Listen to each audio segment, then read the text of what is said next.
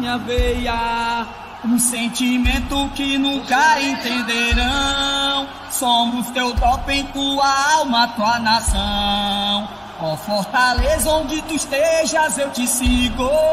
No fanatismo herdado de pai para filho. Veste teu manto, já virou religião.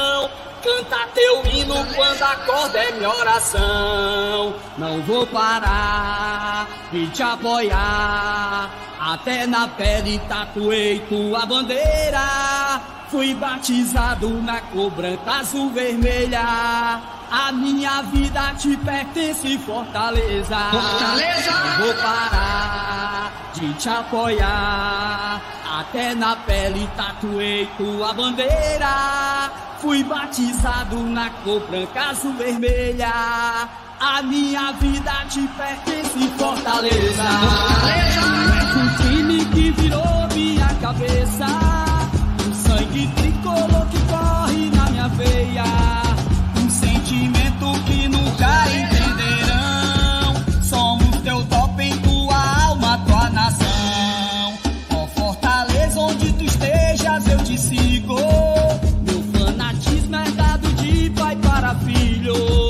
Deixe teu manto, já virou religião.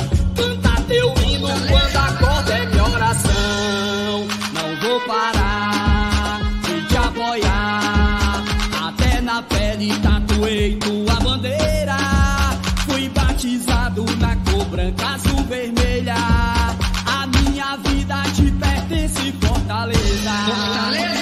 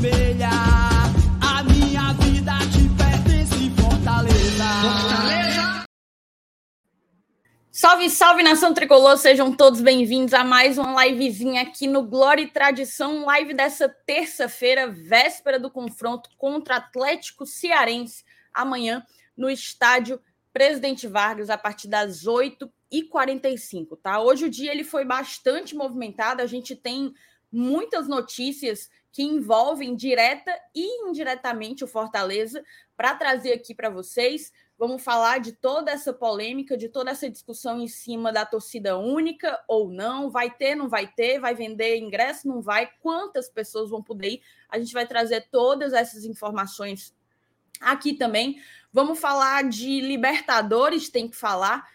É, eu acho que o torcedor tricolor já tá. A gente está entrando em fevereiro, é o mês da nossa estreia, então o torcedor tricolor já está pensando com a cabeça lá no nosso confronto contra o Deportivo Maldonado. E tem aquela, né? Luceiro, ele mesmo, El Gato, está mais do que regularizado e pode estrear amanhã no jogo contra o Atlético. A gente vai trazer todas essas informações e muito mais do jeitinho que vocês sabem.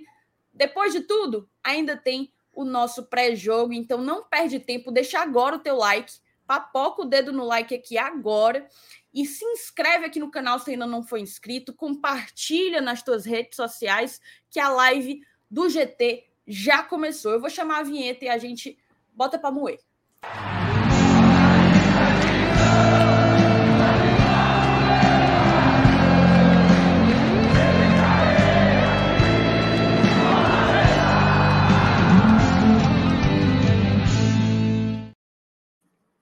Felipe Miranda, seja bem-vindo. Uma boa noite. Boa noite, Thaís. Boa noite, amigos do chat, galera que está acompanhando aqui a live do GT, do Glória de Tradição. É, parece, Thaís, que estamos com uma pequena concorrência para hoje, sabe? Me aparenta isso. Me aparenta isso. Galera, vamos focar aqui, né? Ó, foco.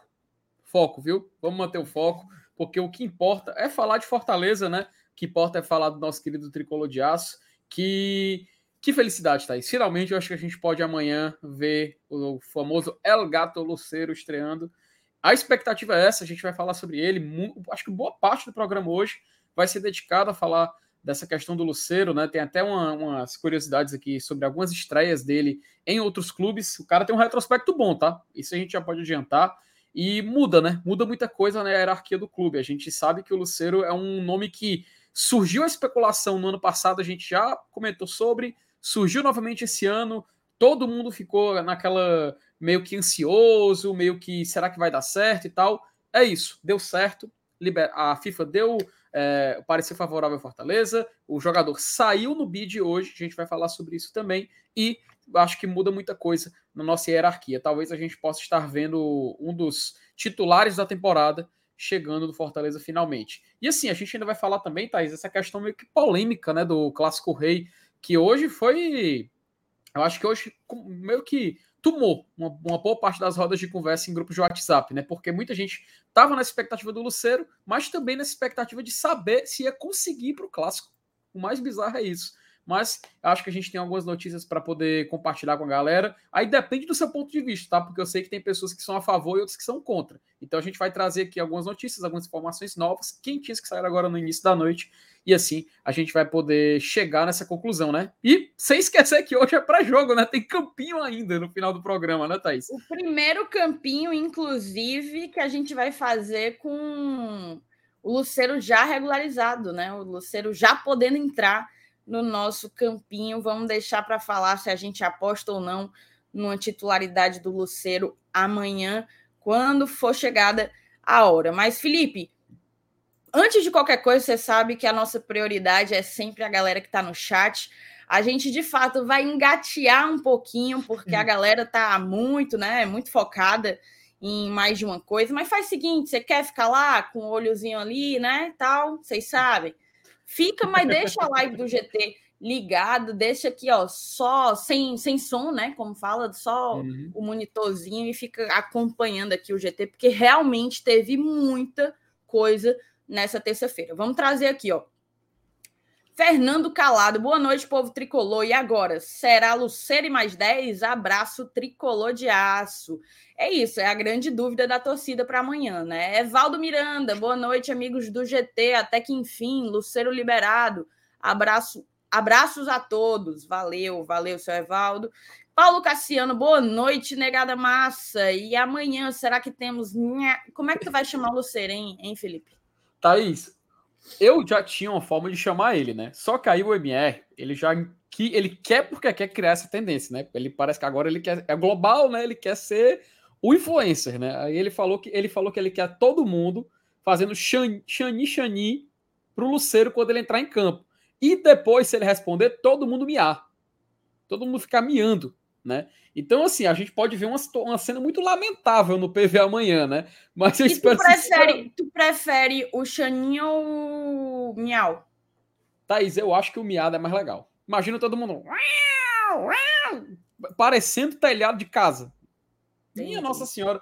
Mas a expectativa simplesmente é que só que o cara vá lá e faça gol. o que a gente fizer em troca é outra história. Mas ele fazendo a parte dele, eu já tô felicíssimo, agradecendo a todos os deuses. É isso. Vamos seguir então, ó. Brício Gaming, boa noite, bancada. Amanhã tem gol do gato. Deus queira, Brício. Tô apostando Deus, nessa. Deus. Cuida, rapaziada. Já estou lucerizado. Faz é tempo. Olha, nós todos, hein? nós todos, emocionadíssimos. Natanael Duarte, boa noite, bancada. Chegando, deixando o like. A Ruth, boa noite. Notícia maravilhosa de ouvir. Sem comentários, botou aqui, ó. Boa noite. Só sei que o choro, choro depois que o Juan Martin Lucero saiu, é goleada atrás de goleada para cima deles. Vai comendo, branco e negro. Os caras estão. Cláudio Carvalho, salve bancada, boa noite. paia demais clássico com torcida única. Fiquei me perguntando, se não for duas torcidas, como é jogo único? Não era mais justo ser portões fechados? O que acham? Aí eu não sei, assim, na verdade, na verdade, na verdade, é... sequer é para se cogitar, ao meu ver, um, um clássico rei de torcida única. Eu acho que é o início do fim é, de muito da cultura do futebol aqui no Ceará, né? Da cultura do nosso estado. É, não sei te opinar, não sei se, se seria o caso de de ser de portões fechados, até porque, querendo ou não, é como se o, o Ceará ele não tivesse culpa, né? É como se o Ceará não tivesse culpa, visto que é uma medida aí que está sendo defendida pelo Ministério Público, pela Polícia Militar. Então, a gente torce aí por um desfecho, desfecho positivo, teve muita novidade. A gente vai trazer todos os detalhes para vocês. O Thiago Macedo, boa noite, bancada. Com questão ao Coutinho, ele será pelo menos testado ou sairá novamente para empréstimo? Felipe, uma pergunta aí do Thiago Macedo. Vira e mexe, a galera questiona do Coutinho, pergunta por que, que ele não tem oportunidade. Como é que tu avalia a situação do Coutinho no Fortaleza nesse momento? Pois é, né, Thaís? Até foi noticiado no Povo, na notícia do Breno Rebouças, né, que a Ponte Preta tinha procurado de fato Fortaleza para tentar contar com o Coutinho já agora nesse início de ano por lá. E o que ele apurou, né, o que ele trouxe lá, no, lá no, na coluna dele do Povo, é que esse assunto dessa provável nova negociação com o Coutinho, porque a gente tem que lembrar que o Coutinho já é o terceiro empréstimo, né? Foi o Operário, Botafogo e Esporte. Para outro empréstimo, então, ainda está sendo discutido. Então, a informação que ele trouxe é que é um debate que está acontecendo no PC para saber se ele será utilizado de fato Principalmente agora que o Lucero foi regularizado, né? É, se, o espaço para ele ter chances de jogar agora nesse início. A partir do momento em que você tem um jogador é, que tinha sido punido pela, pela, pela, pela STJD de não jogar algumas partidas de selo da CBF, ou seja, ele ficou fora de jogos da Copa do Nordeste, foi relacionado só em um jogo do Cearense, o que já era um espaço pequeno para ele ser aproveitado, ele praticamente diminuiu ainda mais. E, e justamente com o Lucero assumindo essa, essa questão de, de ser uma opção, né? Então, acho que nesse final das contas, se caminha para um cenário ainda pior para o Coutinho, visando ficar no Fortaleza, né? Agora, se, se o fato dele sair novamente pode ser ruim ou bom para o Fortaleza, aí a gente já não vai ter como saber, porque ele justamente não foi testado para isso, né? Porém, vamos ficar aí na expectativa para ver se a decisão do Fortaleza é novamente dar minutos para ele, ainda distante do PC, né? Perfeito. Vamos seguir aqui, ó. A Talita Lima, boa noite, amores. Com a regularização do Luceiro, será que amanhã já veremos ele e Poquetino juntos? Ansiosa para ver.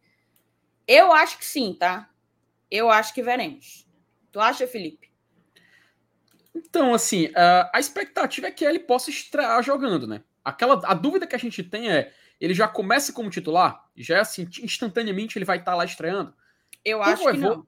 É, o Voivoda, ele nunca teve assim esse essa característica, né, de já colocar o cara assim de bate e pronto. Apesar de ter exceções, a gente, principalmente nessa temporada. A expectativa, pelo menos assim, eu quero que, não sei se ele já está adaptado o suficiente para começar jogando, mas a expectativa do torcedor é ver ele logo em campo, logo no primeiro tempo. A expectativa do torcedor. Eu, como torcedor do Fortaleza, queria muito, queria muito chegar lá e já observar ele jogando, já poder ter, um, ter uma opinião, já debater com a galera na arquibancada e tudo mais. Porém, a gente não sabe ainda se isso vai ser a opinião do treinador, né? Enfim, eu quero ver ele em campo, mas a gente tem que dar razão que não é meio que o perfil do Voivoda já coloca, jogar o cara na fogueira desse jeito. Tá, vamos dar aqui continuidade, né? Tem muita mensagem ainda. Severina Mâncio, boa noite, GT. Like já deixado. Fortaleza, enfim, com seu principal atacante em condições de jogo era o último jogador que o Fortaleza tinha para regularizar, né? Nesse momento, portanto, a gente tem aí todo o elenco regularizado. Vamos seguir aqui, ó. Luciana Félix, beijo, Lu, boa uhum. noite. El Gato no bid, que amanhã faça três gols. Ela já quer que o homem comece com hat-trick. comece com o pé Pera na aí, Luciana. João Vitor Bacelar, El Gato vai virar El Leão nas mãos do Voivoda. E só um detalhe, Será, tá? hein? A Luciana falou da estreia. Tem um, eu tenho um- uma curiosidade, depois uma curiosidade para trazer aqui para vocês sobre estreias do Lucero, porque o retrospecto dele em estreias é muito bom, tá? É bem positivo. Ele Traga geralmente aqui pra gente o retrospecto do Luceiro em estreia. Não, vamos falar Eu- quando a gente for falar de bid, né? Pronto, é melhor, é melhor. Acho que a casa mais com o assunto. Mas assim, é bem favorável, tá? É bem favorável. Show de bola, vamos seguir. Lucas Lira, boa noite, bancada querida. É um olho no peixe e outro no GT. Um olho no tubarão e outro no GT, tá? O Pedro Henrique teve live dos dirigentes do Choro Choro. Se sim, ele pergunta, né? Teve live dos dirigentes do Choro Choro? Se sim, foi só jogando pirulito pra torcida colocolina. Não teve live, viu? Então, tudo Não caladinho. Marcelo Girão, boa noite, GT. Será que o Luceiro joga amanhã? A gente até já falou, né, Marcelo? Eu aposto que sim, não como titular. Me surpreenderia um pouco. É, Quer dizer, eu não espero que ele vá de titular, mas se ele começar como titular, não é algo que vai me surpreender. Né? Mas se eu tivesse que apostar dinheiro, eu diria que ele entra no decorrer da partida, certo? O Pedro Henrique fala aqui, ó. Salve bancada, tenho medo do Ministério Público teimar e isso abrir um precedente para o fim dos clássicos rei com torcida. Forte abraço e parabéns pela cobertura. Esse é o grande ponto, tá, Pedro? Esse é o grande ponto. Porque não adianta você sustentar que, tipo assim, ah, vai. só esse bota torcida única, no próximo quando for para o Castelão, volta as duas torcidas. Porque há um precedente da, torcida, da, da Polícia Militar dizer assim: ó, a gente fez torcida única e foi massa, ó. Uhum. 100% seguro, ninguém ferido, parará, parará, parará. E defender em cima disso, em cima desse precedente, é uma torcida única permanente, né, nos clássicos rei. Então a gente Uhum. tem que ter muito cuidado e eu acho que o Fortaleza, a diretoria do Fortaleza, ela está representando o desejo de maior, da maior parte dos seus torcedores, que é o de preservar é, o que há de mais, de mais bonito na, no futebol, que é a bancada e, e toda essa coisa de rivalidade, de um canta de um lado, de outro canta respondendo, de cada um empurrando o seu time da maneira como pode e a gente tem que ter muito cuidado na tratativa desse assunto, certo? O Rogério Souza, saudações tricolores bancada, FT e Thaís, valeu, valeu, Rogério. O Dedé Cervejeiro está por aqui, nunca mais tinha falado nada. Beijo para você, meu amigo. Rony Lemos, boa noite, bancada. Thaís e Felipe, boa live para todos nós. Estimo muito vocês, estamos junto. Valeu, Rony. A estima é recíproca, tá? Diego Oliveira, ele chegou já deixando o like. O Lucas Barbosa, Campinho com Luceiro como titular. O homem tá apostando na titularidade do gato, tá? A Suiane Salles, oi, tô imaginando Luceiro e Poquetino. Vai dar tango. Aí vai, viu? Também tô. Essa dobradinha aí tem tudo para nos trazer muitas alegrias. E a trinca Luceiro, Thiago Galhardo e Poquetino, o que é que tu acha disso, ô Felipe Miranda? Hoje já tava com as, umas brincadeiras aí do, do Galhardo com o Poquetino, já até o Fortaleza divulgou algumas imagens. Bom, já no último jogo a gente viu, né? Um repostando o stories do outro, brincando com o outro. A, a gente espera que continue assim, né? Pra ser bem sincero. O Galhardo é um cara muito útil, o Poquetino tá se provando um cara de grande utilidade também, e a gente torce pro Luceiro chegar a, essa, a esse nível também, né? E a gente poder ver essa trinca podendo funcionar. Só quem tem a ganhar é o Fortaleza, então que abençoe que dê tudo certo com esses três daqui pra frente. Perfeito. O Pedro Brasil pergunta aqui, ó, ele disse que chegou deixando o like e me pediu as minhas impressões iniciais do escondidinho. Tu tá sabendo, Felipe, que eu entrei no estimado Minha e- nossa senhora. e- Isso aí, tu sabe que tu, deve- tu merece agora receber um adicional de insalubridade, né? Então, cara, por enquanto a minha experiência foi tranquila, tá? Não vi nada assim que, que me gerasse constrangimento. E ainda fui homenageada. Você sabia, Felipe? Opa, agora o grande, a grande audiência do GT que está dividindo suas atenções com o jogo do, do rival quer saber que tipo de homenagem está Snaps. A partir de uma requisição, né?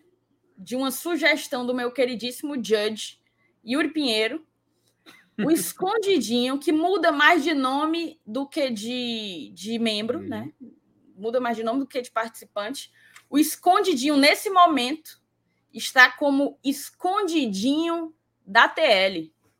Olha aí, lembrando que já, já teve grandes autoridades homenageadas, né? Com o nome desse, desse, desse fatídico grupo, né? O Caverna lá atrás. Sim. Só que agora os homens estão botando. Só hoje eu contei em cinco nomes. Só hoje eu contei em cinco nomes. Mas é porque a galera lá ela é muito antenada, né? Nas, nos trends, nos trends das fofocas Twitter afora, e aí eles ficam mudando, mudando o tempo inteiro para acompanhar. Assim, todo, todo mundo muito moderno. Muito Vamos moderno. falar baixo, né? Vamos falar baixo, né? Principalmente. Mas as impressões iniciais foram muito positivas. É um grupo que tem sei lá quantas mil pessoas, mas só 20 fala. É sempre as mesmas pessoas. O Pedro Brasil e a Maria, passa o dia lá. Inclusive, um abraço. Não deve, não deve ter muito o que fazer, né? Inclusive, um abraço pro meu querido Joaquim, tá? Que com certeza deve ser um dos mais ativos. O é outro que passa o dia lá, perfeitamente. Um beijo pro Não é só Joaquim. nesse, não, viu? Não é só nesse, não, tá? Daniel Silvério, boa noite, bancada. Todos os caminhos levam ao estádio Presidente Vargas V. El Gatito. É isso aí, Daniel. Deus Estaremos todos Deus lá. Você vai, né, Felipe? Vai? Thaís, ainda não tenho certeza, depende do velho. Só vou se meu velho tiver, tiver, com condições de ir. Meu querido Evaldo Miranda, que está aqui acompanhando. Um cheiro, meu querido. Te amo demais. Vamos seguir então. Ana Fontinelli, boa noite, meus amigos. Que coisa boa, Lucero no bid, sempre ligada com vocês. Thaís e Felipe, vocês dão um show de competência. Um beijo, dona Ana. Obrigada. Você viu, né, Ana? Começou na hora, não teve atraso. Não teve atraso, tem pauta preparada, campinho já está aqui engatilhado Todas as matérias estão aqui já prontas. Profissionalismo. Profissionalismo. Não tem o que reclamar aqui, não, pô. Perfeito. O irresponsável não está aqui hoje. O Paulo Roger veio aqui, ó. Os clubes não podem abrir mão de terem suas torcidas no estádio. Isso é uma armadilha das autoridades para abrir um precedente que facilite as coisas para eles e piore para o público. Eu não poderia concordar mais, tá, Paulo? Não poderia concordar mais. Zerei aqui os favoritos. Vamos virar para o próximo bloco para a gente começar a nossa pauta do jeitinho que a gente tinha programado. Felipe, é o seguinte: eu não sei se eu vou seguir a ordem da nossa pauta como a gente formulou, porque eu hum. acho que primeiro a gente vai falar do que não pertence ao jogo de amanhã e depois a gente vai entrando em todos os assuntos que, que cercam é, essa partida, né? Vamos começar, Bom. portanto, com toda essa questão, né? Toda esse, essa polêmica, que não deveria ser polêmica, mas que se tornou em cima do que a gente vai ter no, no, primeiro clássico rei do ano, se vai ser com a presença hum. das torcidas de Fortaleza e Ceará, ou se vai ser torcida única, no caso, a torcida do Ceará, já que o mando pertence ao Alvinegro de Porangabuçu. Então, assim, eu tenho que trazer algumas informações, certo? Aqui, essa matéria do Povo, ela, inclusive, foi assinada, eu acho que foi pelo Breno Rebouças. É, Isso, foi, informações. Foi informações do Breno Rebouças. Foi, foi assinada pela redação, mas com informações do Breno Rebouças. É, ela é uma consequência né, de uma reunião que teve na tarde de hoje com representantes dos dois clubes. Pelo Fortaleza estavam lá é, Marcelo Paes, Alex Santiago, Taim, enfim, o Fortaleza fez questão de, de, de fazer, de se fazer presente com, com os seus dois principais nomes, digamos assim, né? Em termos de representação. Nessa reunião, o Ceará teve representante lá também, Castrinho não foi, porque ele se encontra, ele se encontra foragido, mas havia também representantes do Ministério Público, da Polícia Militar, da própria federação.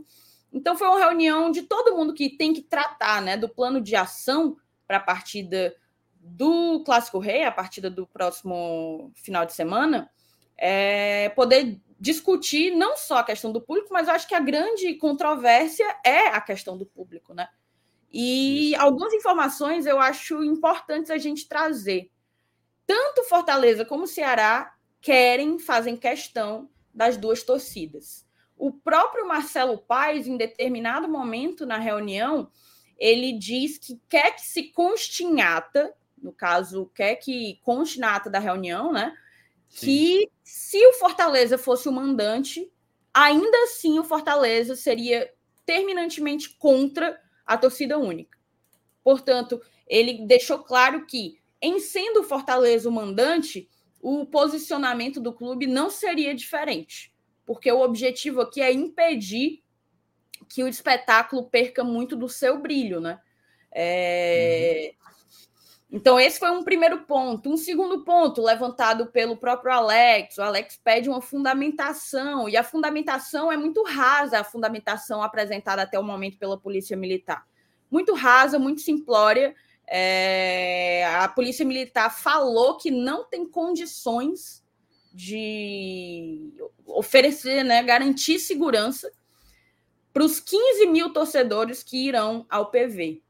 15 mil, Thaís, mas cabem 20 no PV. É, mas foi determinado pelos clubes, foi um acordo de que seriam 15 mil. Até para fazer a divisão direitinho, né? Existem espaços que vão acabar sendo perdidos nesse, nesse, nessa setorização. Então serão 15 mil pessoas, 15 mil pessoas, e a Polícia Militar não tem capacidade, de acordo com eles, de garantir a segurança dessas 15 mil pessoas. O que é muito absurdo, né? O presidente Marcelo Paes, inclusive, é, refutando esse argumento, né? Ele disse que ele, como cidadão, diante do que o, o a polícia estava dizendo, ele, como cidadão, se sentia inseguro.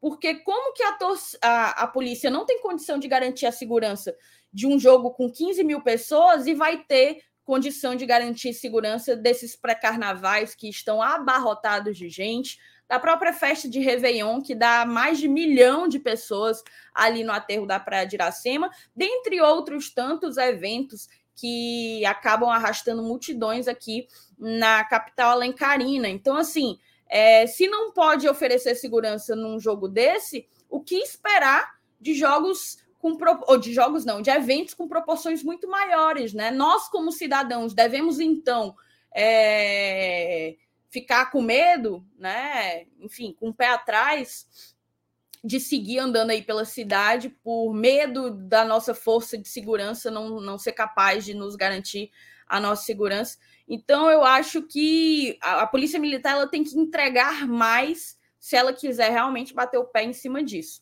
O fato é, o Fortaleza não abre, bateu o pé e não abre mão das duas torcidas, certo? E aí a gente entra nisso aí. O Ceará apresenta plano para o Clássico Rei com duas torcidas. Secretaria de Segurança Pública vai analisar. Isso aí foi o veredito, né? A conclusão da reunião de hoje, que não teve conclusão. Mas a gente vai matéria para que vocês entendam melhor. Thaís, por que foi o Ceará que apresentou o plano? Porque o Ceará é o mandante, então o plano tem uhum de fato dele. Vamos ler agora. Eu vou até dar um zoom aqui, ó. A reunião realizada na Federação Cearense de Futebol nesta terça-feira, dia 31, com representantes de Ceará e Fortaleza e de órgãos públicos, terminou sem definição sobre a presença das torcidas no primeiro Clássico Rei de 2023. A diretoria alvinegra apresentou o plano para o jogo e a Polícia Militar pediu 48 horas para a Secretaria de Segurança Pública analisar a proposta. Aqui, os principais pontos do plano de ação do Ceará, certo? Presença das duas torcidas, carga de 15 mil ingressos, como eu havia falado, uso de tapumes para as torcidas não se encontrarem do lado de fora do estádio e sem venda de ingressos no dia do jogo. Esses são alguns dos pontos, né? Ceará, uhum. Fortaleza e FCF são favoráveis ao Clássico Rei com a presença das duas torcidas a Secretaria de Segurança Pública determinou que a partida ocorra com torcida única.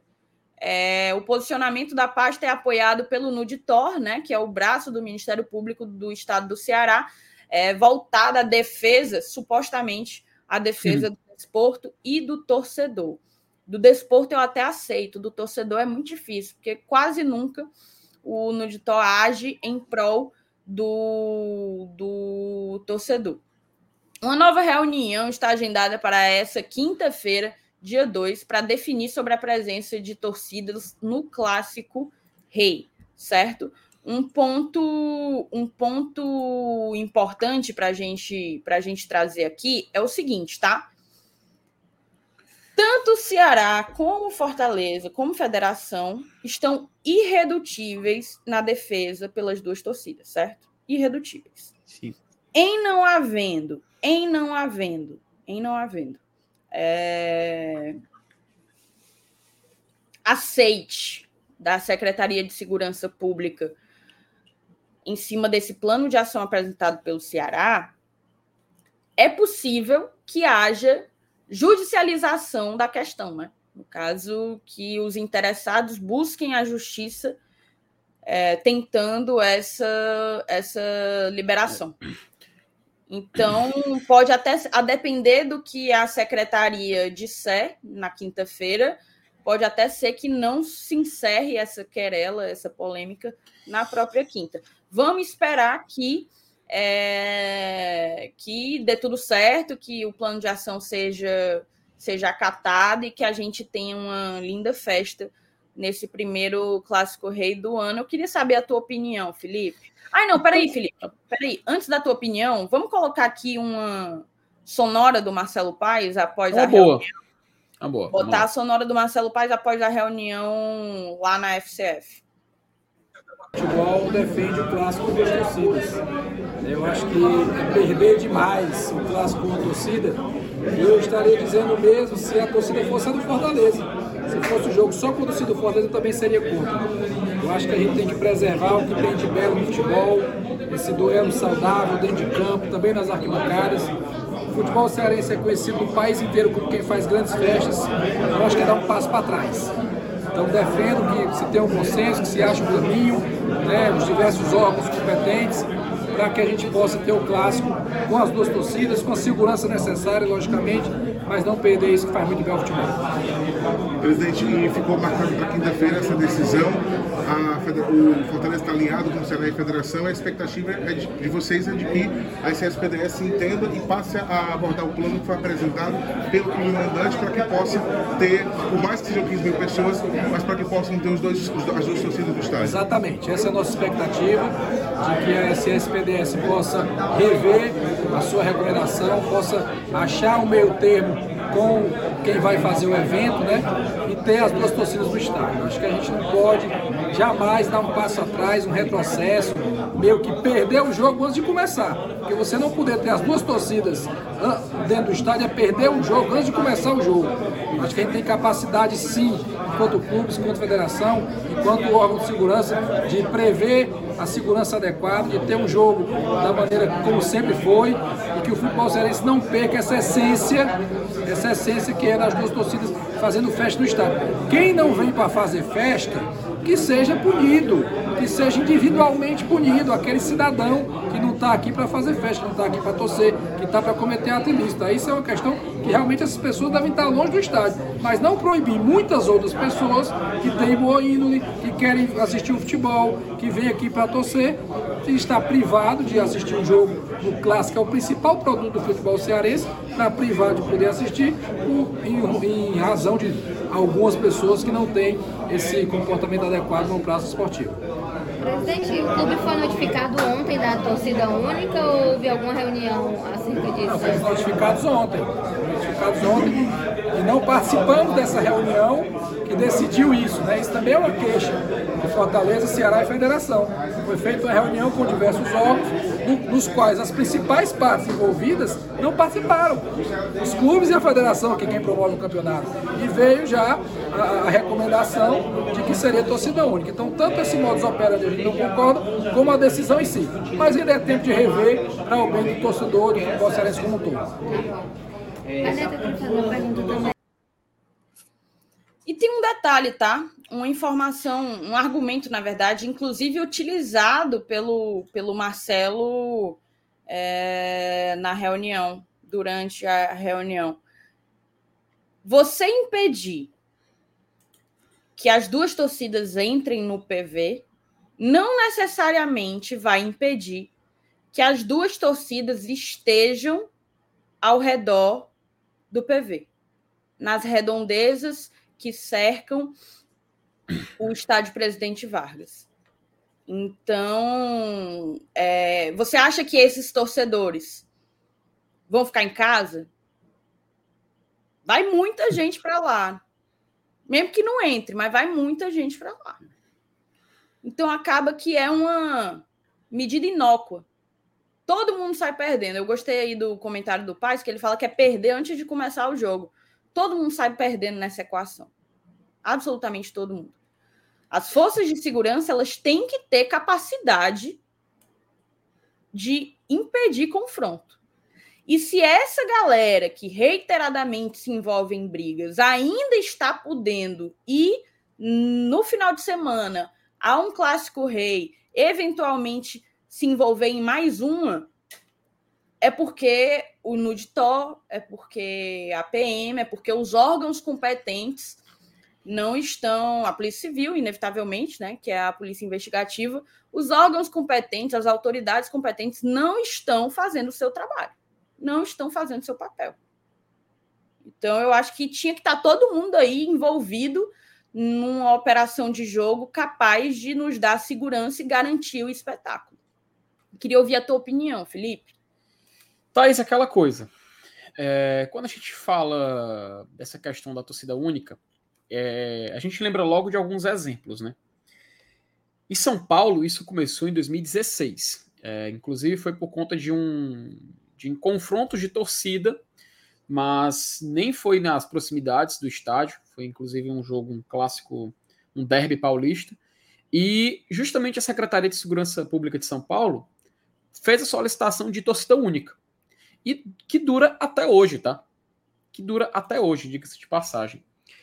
Em Pernambuco, para a gente não, não, não deixar isso passar batido, foi decidido, inclusive, nessa semana, que nessa temporada teremos torcida única por lá tanto os jogos pelo Campeonato Pernambucano como os jogos da Copa do Nordeste, os times de Pernambuco vão ter somente torcida única, apenas a torcida do clube mandante.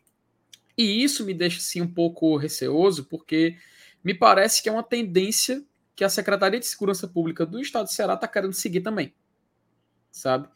É, é claro, a gente tem, tem uma motivação que eu não vou desconsiderar. Que eu, eu, eu sei que quem é de quem é defensor da torcida única, porque existe, existem pessoas que são, que são dessa, dessa vertente, elas jogam o fato de diminuição da violência. Porém, é inevitável você conter é, confrontos distantes do estádio, como muito bem lembrou Marcelo Paes, como muito bem você lembrou aqui. E isso a gente sabe que é uma função não de quem está ali fazendo o espetáculo, cara. É a função de quem está fazendo justamente a segurança do jogo. E me parece meio que, até tu comentou um pouco por cima mais cedo, uma buscar uma facilidade na hora de fazer esse tipo de solução. O caminho mais fácil, né? o caminho menos trabalhoso. Foi o caminho mais fácil que Pernambuco escolheu. Eles vão ter torcida única daqui para frente. Eu temo muito pelo futuro do, do futebol cearense por conta disso. Até hoje, lá em São Paulo, se tem muita discussão por conta disso. Até tentaram acabar com torcida em treino por lá. Não sei se, tu, tu, se você, quem está acompanhando, está ligado sobre isso. Mas até treino aberto com torcida presente tentaram impedir de acontecer. Justamente por conta de uma justificativa de prevenir de possíveis casos de violência e tudo mais. Então, eu acho que quem perde aí é o futebol, quem perde aí é o espetáculo e principalmente quem faz o espetáculo acontecer. A gente viu aí que tanto Fortaleza, tanto o Ceará, que é o mandante do jogo, tanto a federação, eles querem que aconteça com as duas torcidas. E assim, eu entendo totalmente quem fala que o PV, quem, quem se assusta com o PV e acha que o PV não tem condições de receber a, a torcida dos dois clubes. Eu entendo, eu entendo a pessoa se preocupar e dizer que não vai por conta disso.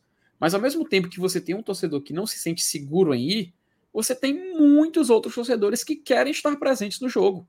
Você tem muitos outros torcedores que querem lá apoiar a sua equipe de coração e que contam com a segurança que vai estar disponível no dia do evento. Então, assim, para fazer um grande resumo, é uma decisão que, caso ela seja, ela se torne uma, uma regra daqui para frente, todo mundo vai perder nessa história. Infelizmente, todo mundo vai acabar, de uma certa forma, perdendo. E a gente sabe que se liberar a torcida única para esse jogo no PV, esse argumento de que é mais fácil de organizar, é mais fácil de você transformar aquele, aquele evento em um evento seguro, entre, entre aspas, gigantes e banhadas de ouro, isso aí é só o começo do fim. Porque aí pode acontecer de ter um clássico com torcida única na Arena Castelão, que a gente já teve vários, ó, vários, desde a reinauguração da arena. E a gente sabe que não impede de acontecer algum confronto de torcida, porque vai acontecer ou no em volta do Castelão, ou vai acontecer, amigo, sei lá, na Messejana, na Calcaia, no Benfica, sei lá, qualquer bairro. Acontece, cara. E agora, utilizar isso como um argumento para impedir do evento de acontecer, eu acho uma perda irremediável. Sim, sem palavras. E espero que a gente possa ter no Clássico Rei as duas torcidas. É claro, a gente sabe que aparentemente é, a gente não vai ter aquele esquema de 50-50 ou 70-30, aparentemente, pelo menos, assim, fonte, fonte by é grupos. É uma informação né? que, que eu trouxe grupos, até, né? inclusive, hoje cedo na, na... Acho que a informação by grupos partiu do, do, do tweet de hoje cedo. Hum. É, para além da discussão em cima disso, está havendo um arranjo para que seja abandonada a proporção 70-30 e volte a ser adotada a proporção 50-50, como por muito tempo foi o Clássico Rei. Metade das torcidas é, está dividido né, pela metade metade do Ceará, metade do Fortaleza, independentemente de quem seja o mandante. Então, está havendo esse arranjo, é provável que aconteça em se confirmando o, as, duas, as duas torcidas, o jogo com duas torcidas, certo? É. Temos algumas. Diz. Não, é, sim. Pelo menos a gente pode equalizar mais isso, né? Mas enfim, vamos, vamos, vamos, vamos, logo pro chat, que eu acho que tem umas mensagens interessantes aí. Começando pelo lado do Pedro, né? Pedro Brasil colocou aqui, ó. Quem tem medo de ir em clássico, que não vá. O torcedor que quer ir não pode ter o direito de ir cerceado por falta de competência das forças de segurança. Opinião aí do Pedro. O Rony Lemos botou, Thaís, o GT é enorme, você é gigante. Que análise. Um beijo pro Rony, tá? Tamo junto, Rony. Gustavo Neves, aqui a gente tem de resistir nessa ideia, 50-50. É isso aí. Há um movimento para que, que a gente volte para esse padrão, certo? O Nemésio Neto, boa noite, GT. Parabéns pela qualidade. Vocês são simplesmente sensacionais. Cadê o Saulo? Ainda tá lá na pousada? O homem voltou, foi cedo. Mal acabou o jogo, o homem já tava no. Pegou o Guanabara e veio, viu, Felipe? dessa, e dessa vez. E dessa vez teve até vídeo no Instagram do GT. Que sigam, tá? Vão lá seguir o Instagram do GT, muito conteúdo por lá sendo produzido. A Thalitinha botou: esse Marcelo Paes é bom, o cara é bom. Exaltando aí o nosso presida, Marcelo Paes. Então é isso, né? Vamos aguardar, portanto, o, o desenrolar dessa situação. A gente só deve ter novidade daqui para quinta-feira, certo? Vamos virar agora para a gente poder tratar de outras cositas. Thaís, rapidinho, rapidinho, posso só tirar aqui da tela? Porque isso aí vai ser amanhã, tá? Esse aí é o assunto de amanhã.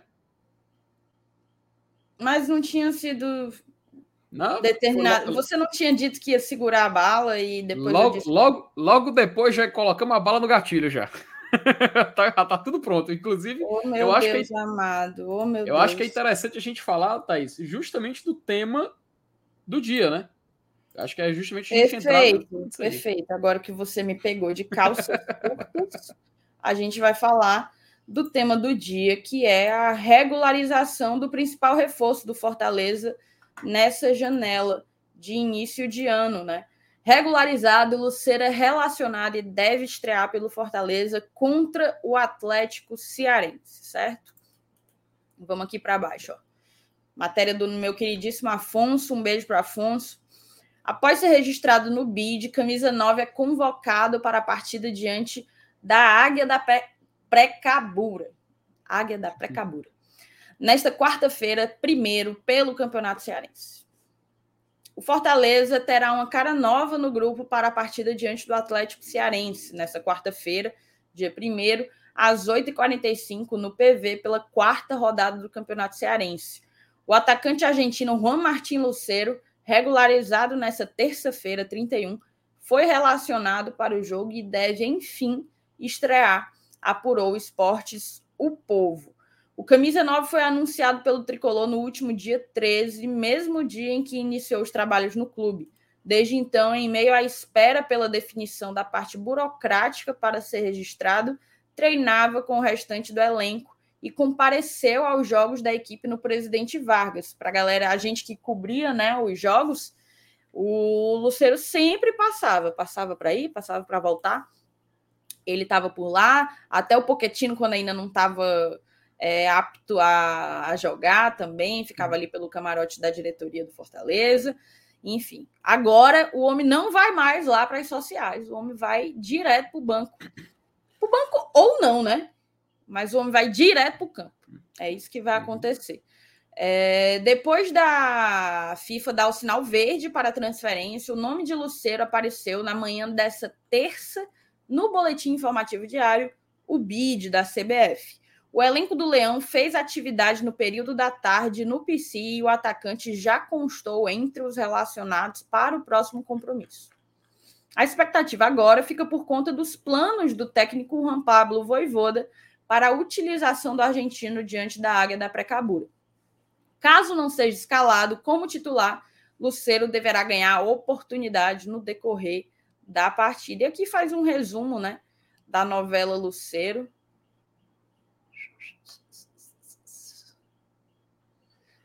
Faz um resumo da novela Luceiro, mas o fato é que o homem está regularizado, viu, Felipe? E é excelente, né, Thaís? Eu acho assim que se tinha um jogador que a expectativa estava grande para a gente ver jogar, era o Luceiro, né?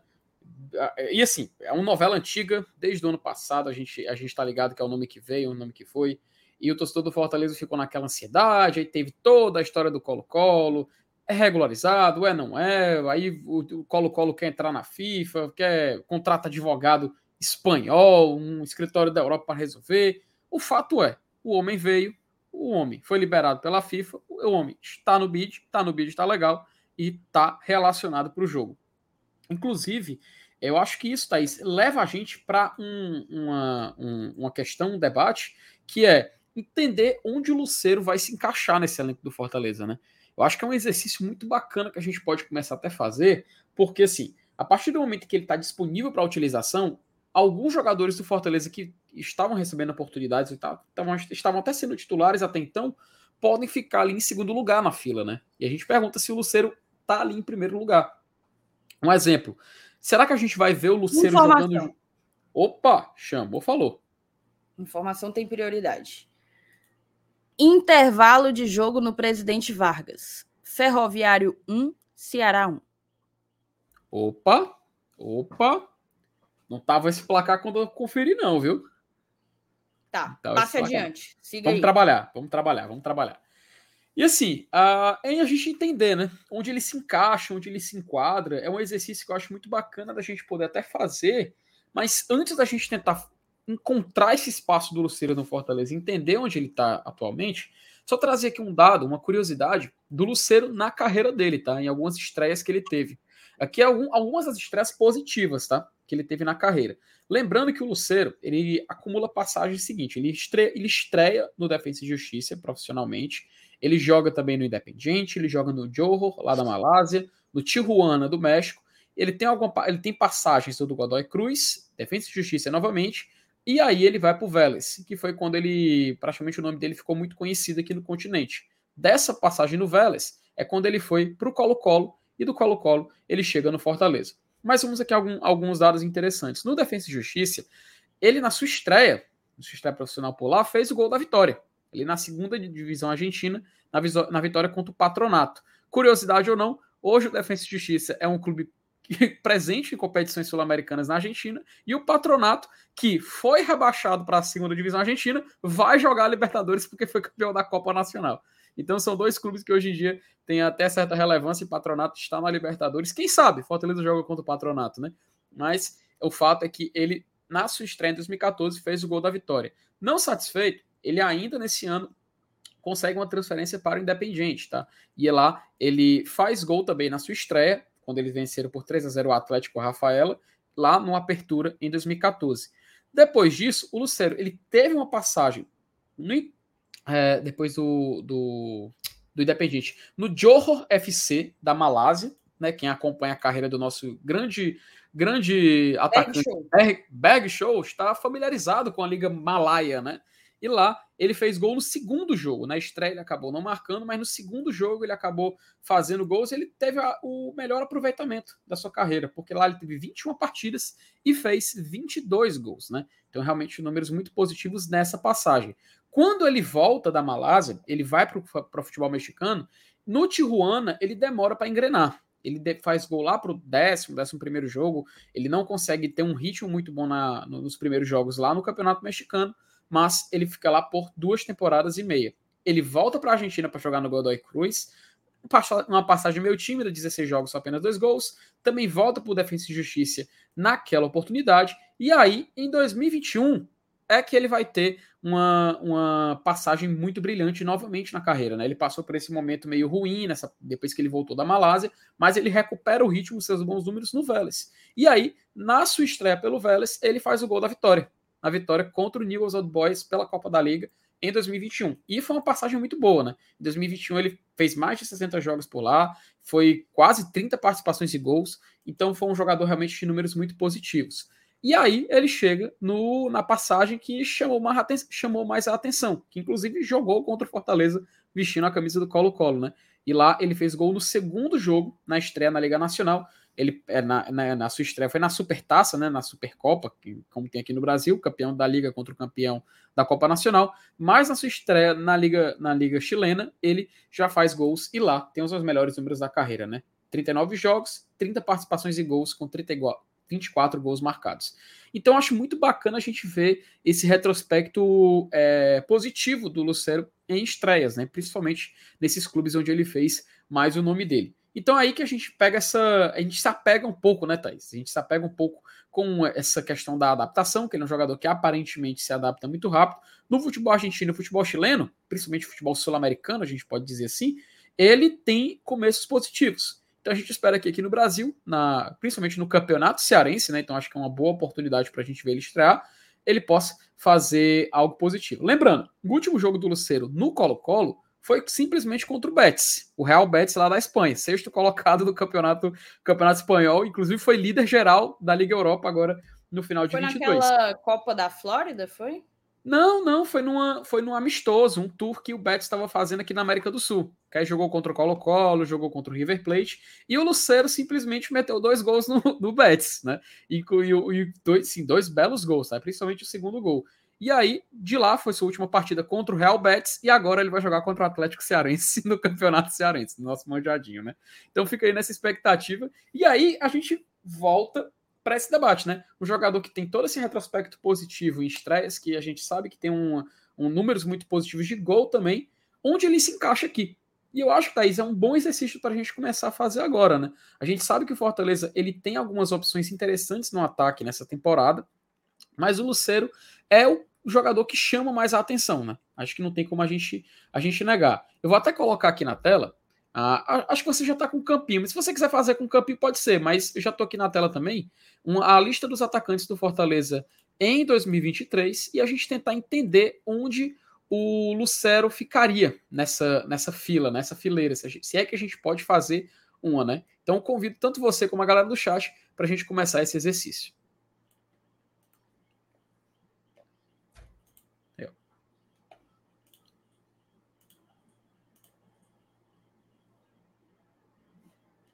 Daquele jeito tava bom.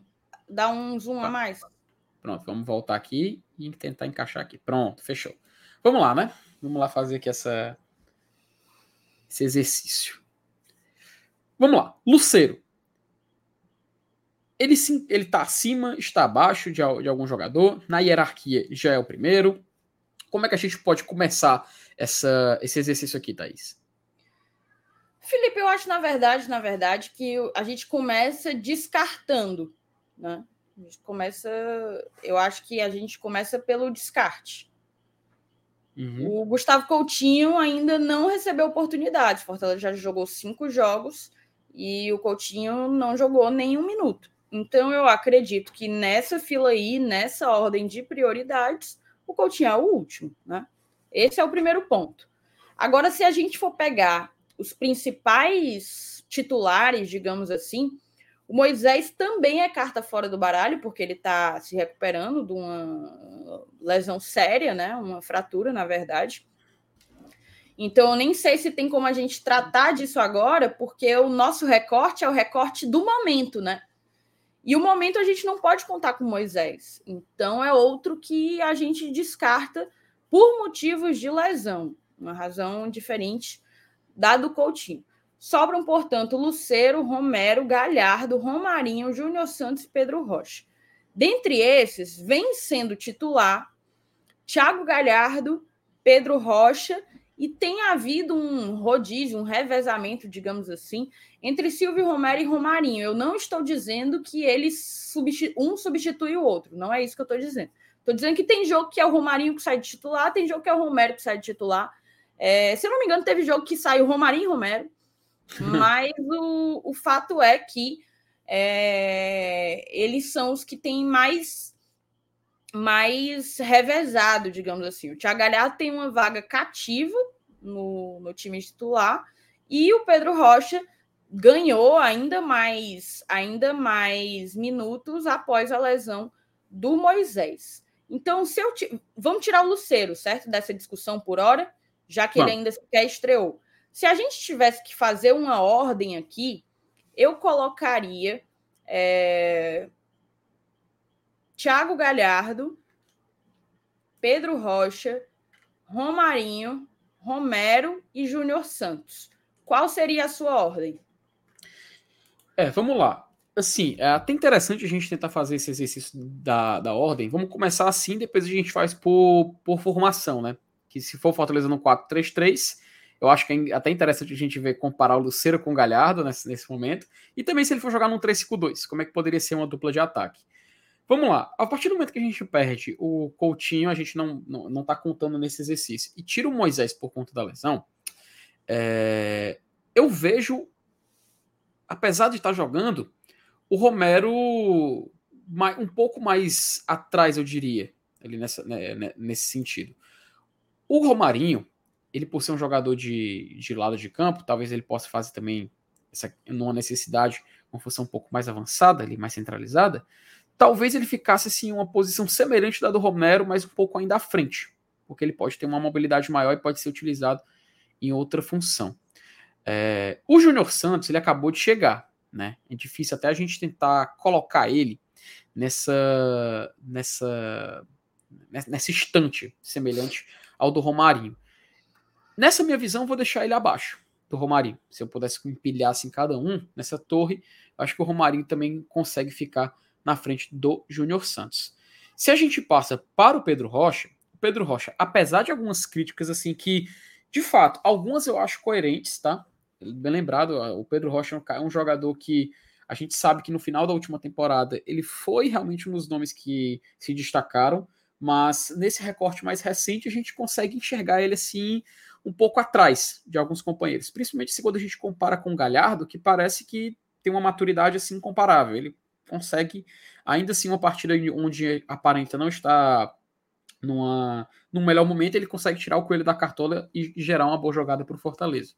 Então acho que o Pedro Rocha, no recorte da temporada, ele fica numa prateleira, não na mesma, mas ele um pouco também abaixo, se comparar com o Romarinho. Aí a gente passa para essa outra coluna, né?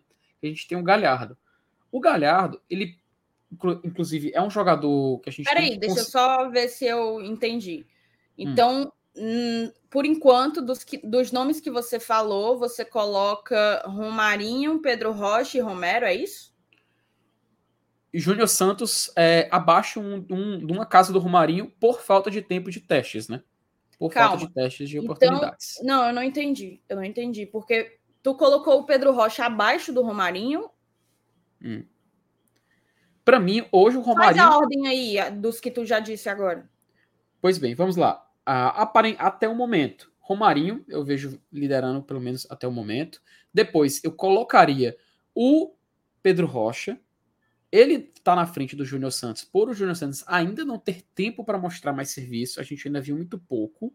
O Romero, pela dificuldade de estar se achando, apesar de ter feito gol no Campeonato Estadual, perdão, na Copa do Nordeste, acredito que ele ainda está tentando se encontrar, principalmente nesse novo momento do Fortaleza. Então ficaria Romarinho, Pedro Rocha, Júnior Santos e Silvio Romero. Certo. Isso descartando Gustavo Coutinho e Moisés nesse exercício. E aí a gente chega no nome do Galhardo. Né? O Galhardo, como eu falei, é um jogador que consegue ser muito diferente. Ele pode estar com idade mais avançada comparado aos seus companheiros, mas a gente reconhece que é um jogador que teve um amadurecimento muito único, né? Assim, na época que ele jogava no Ceará, a gente já reconhecia que ele era o nome que se destacava num time muito ruim do nosso rival. Tanto que ele consegue uma transferência para o Internacional no ano seguinte. O Galhardo, hoje, ele é um jogador mais experiente, ele é um jogador mais rodado, ele teve uma passagem que o amadureceu no futebol espanhol. Pode não ter tido os melhores números, mas ele mesmo reconhece que trabalhar com o lhe, lhe deu uma, uma nova percepção de jogo. E hoje a gente tem um jogador muito inteligente. Para mim, o Galhardo, eu não consigo tirar ele desse time, sabe? Eu não consigo ver ele fora do Fortaleza na, nesse atual momento. Para jogar uma Copa Libertadores, para jogar um Clássico Rei, um jogo contra o Bahia, que a gente considera os mais importantes daqui para frente, para mim era o Galhardo ali liderando. Era o Galhardo uma certeza no ataque. Que aí a gente chega nessa dúvida que eu falei da questão da formação, sabe? Se o Fortaleza, por exemplo, joga num 4-3-3. Não, Felipe, peraí. Antes da gente falar de formação, Hum. faz a tua lista aí agora. Pá, pá, pá, pá, sem falar, só os nomes. Tá, vou repetir. Galhardo, Romarinho, Júnior Pedro Rocha, Júnior Santos, Silvio Romero. Tá, por exemplo, Agora a tua, deixa eu comparar com a tua, qual foi? por exemplo, você estava me confundindo, porque você tinha acabado de dizer que o Pedro Rocha estava abaixo do Júnior Santos. Ah, então perdoe. Então acho que me É. expressei de uma forma Então, no caso, é. Galhardo, Romarinho, Pedro Rocha, Júnior Santos e Romero, é isso? E, isso. Agora, agora tu me confundiu. Não, eu coloquei o Júnior Santos pela questão que ainda falta mais testes. Me fale a sua pra gente comparar. Que a minha foi só esse equívoco mesmo. O resto eu, eu acabei de falar, pô. Tá, eu vou te dizer qual foi a minha, tá bom? Tá, fale. Eu coloquei Thiago Galhardo, Pedro Rocha, Romarinho, Tu acha, Romero Pedro, tu, acha Pedro Santos. Rocha, tu acha o Pedro Rocha melhor que o Romarinho nesse momento? Aí é que tá. Não é que eu acho o Pedro Rocha melhor do que o Romarinho. O Romarinho, de fato, está em um momento muito bom. Muito bom. Não é de agora. É desde o final da temporada passada. Mas eu acho que o Pedro, com o físico em dia, o Pedro, com a preparação física é, devida, digamos assim, ele consegue entregar mais. Então é por isso que eu aposto nele como uma prioridade acima do Romarinho. Mas para mim eles estão muito próximos ali, tá bom? Para mim eles Ah, estão igual- ali muito Semelhante próximos, eu mas falei eu ainda também. coloco o Pedro Rocha em segundo colocado, atrás apenas do Thiago Galhardo. É até eu tava falando. Pra mim é uma prateleira muito próxima, né? E é justamente esse desempenho recente do Pedro Rocha que joga contra. É que tá empurrando ele pra baixo. Não, é, Né? mas aí o, o desempenho recente é tipo dois jogos, né? Dois, três jogos. É, E aí a gente chega naquele não momento, né, Thaís? invalida, não invalida o jogador que eu sei que ele é e o que ele já entregou. E é justamente por isso que eu aposto nele. Entende? Uhum. E aí a gente chega naquele momento. Mas, por né? exemplo, tem muita gente no chat dizendo que hoje o Romarinho é mais titular do que o Pedro. Isso é uma verdade. Isso é uma verdade. Porque hoje o Romarinho está entregando mais do que o Pedro. Mas em termos do que eu acredito que seja o alcance técnico de cada um, para mim o do Pedro é maior. A gente está esquecendo de um, tá? Que não está aí entre os atacantes, mas que já vem sendo utilizado como um, que é Iago Pikachu. Uhum. É, que tá nessa seca de gols, né? A galera tá pegando no pé dele por conta disso também, né? Tá, mas passe adiante aí, siga com o seu raciocínio. Não, pois é, a gente chega naquele momento de tentar encaixar o Luceiro por aí, né? Se o, vamos citar aquele exemplo de uma formação de 4-3-3, né? Que a gente tanto falou, pô, o Fortaleza às vezes está no 3-5-2, às vezes está no 4-3-3. Nesse 4-3-3, eu não sei se você concorda comigo, mas me aparenta que o Galhardo é o cara centralizado ali naquele ataque do Fortaleza, né? Se pro Fortaleza jogar numa formação semelhante a essa, o Luceiro é concorrente do Galhardo nesse caso? Eu acho que eles são jogadores que podem jogar juntos. Como a gente Eu acho faria plenamente isso? possível, perfeitamente possível que eles podem, que eles possam jogar juntos. São dois jogadores que jogam centralizados, é verdade, mas que têm uma mobilidade que permite que algum deles consiga funcionar como eventualmente um segundo atacante. Eu acredito que esse segundo atacante seria o Thiago Galhardo, porque ele já desempenhou essa função. Uhum. Eu acho interessante, Thaís, assim, não vamos, vamos, não fazer o campinho ainda para o jogo contra o, o Atlético Cearense, mas vamos tentar fazer isso no campinho, fazer esse desenho, esse desenho técnico. Deixa eu fazer aqui a troca aqui. Tu tá já com a imagem aí, né? Vou colocar aqui na tela, ok? Aí você vai mexer nos bonecos aí? Pronto, pode deixar comigo aqui. Vamos lá. Se a gente for, for fazer esse desenho, né? O Lucero, central, no caso, ele ficaria centralizado aqui nesse exemplo que você citou? Como? No Sim. caso, no, no exemplo Sim, que você citou. como uma né? referência, sim. como uma referência, perfeitamente. Aí a gente coloca aqui as opções. Eu vou deixar aqui todos aqui no meio, a gente ir fazendo esse desenho e tentar encontrar a melhor forma de colocar esse Fortaleza, de desenhar esse Fortaleza, né? E o Pikachu aqui e o Júnior Santos também aqui. Enquanto isso, Coutinho e Moisés a gente deixa fora desse exercício. Vamos lá tentar encontrar aqui uma, uma formação ideal, né? Um ataque num 3-5-2. Vamos lá. Pikachu naturalmente seria a escolha para o lado direito, né? Eu acho que não chega nem ser um. Até tem debate, jogar pelo momento dele. Mas não sei se você concorda.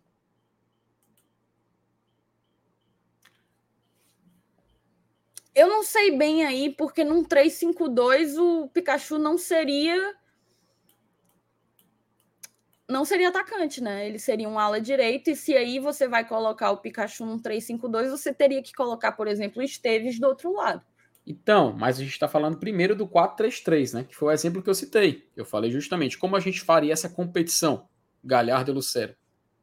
É o 4-3-3 que a gente está começando aqui. Eu ouvi 3-5-2, mas tudo bem.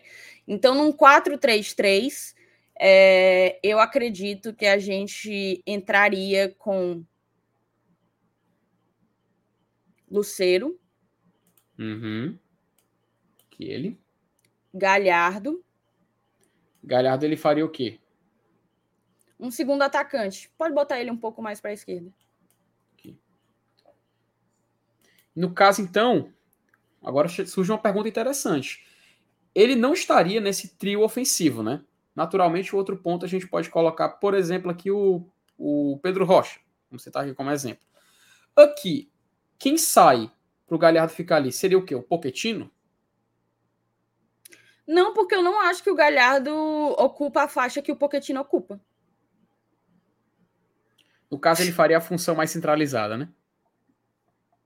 Felipe, me desculpa, me perdoa, mas é porque eu li aqui o comentário do Romário Barros. Agora eu quero eu saber. não Não, agora, agora eu quero saber assim, que absurdo qual foi que eu falei agora. Porque eu, Não, eu é porque eu tenho quase certeza que tu falou 352. Não, se eu, tanto eu falei 4-3-3 porque era a linha de 3 na frente e tinha essa competição para ver quem ficaria no espaço central. Por isso que eu não tinha entendido. Mas vamos seguir aqui. Vamos ah, seguir então aqui. aí é o problema de quem não entendeu, tá? Não, por tá isso que eu não tinha entendido, porque você estava falando de linha de 3, mas tinha dito 352. Era por isso que eu não tinha entendido. E aqui, Ah, ó, então. falou mesmo, você falou 352. Mas vamos seguir, vamos seguir aqui. Faça a pergunta. Eu não acredito, só te respondendo. Eu Hum. não acredito é, que para haver a presença do Galhardo precisaria. Na verdade, não faz sentido tirar o Poquetino para colocar o Galhardo, porque eles ocupam faixas de campo totalmente diferentes. O, o, o Galhardo ele joga muito mais para frente, realmente funcionando como um falso 9.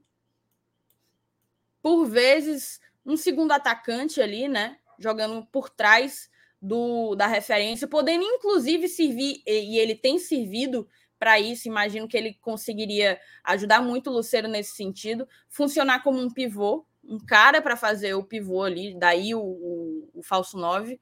Então, eu não acho que para colocar o Galhardo tem que tirar o Poquetino, não. Então a gente tem, que tentar encontrar ele ali mais essa questão da volância, né? Não, então cara, a gente pode é fechar. Uma coisa, é uma coisa muito, para mim, muito simples. É... é possível jogar sem o Pedro daquele lado. Ou Uhum. então, ou então, buscando um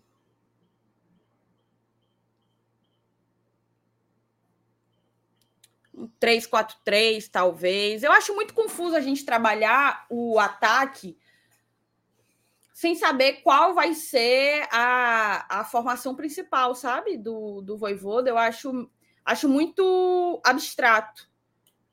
Eu Uhum. acho que faz mais sentido a gente entender é, qual é a hierarquia técnica do nosso, do nosso ataque.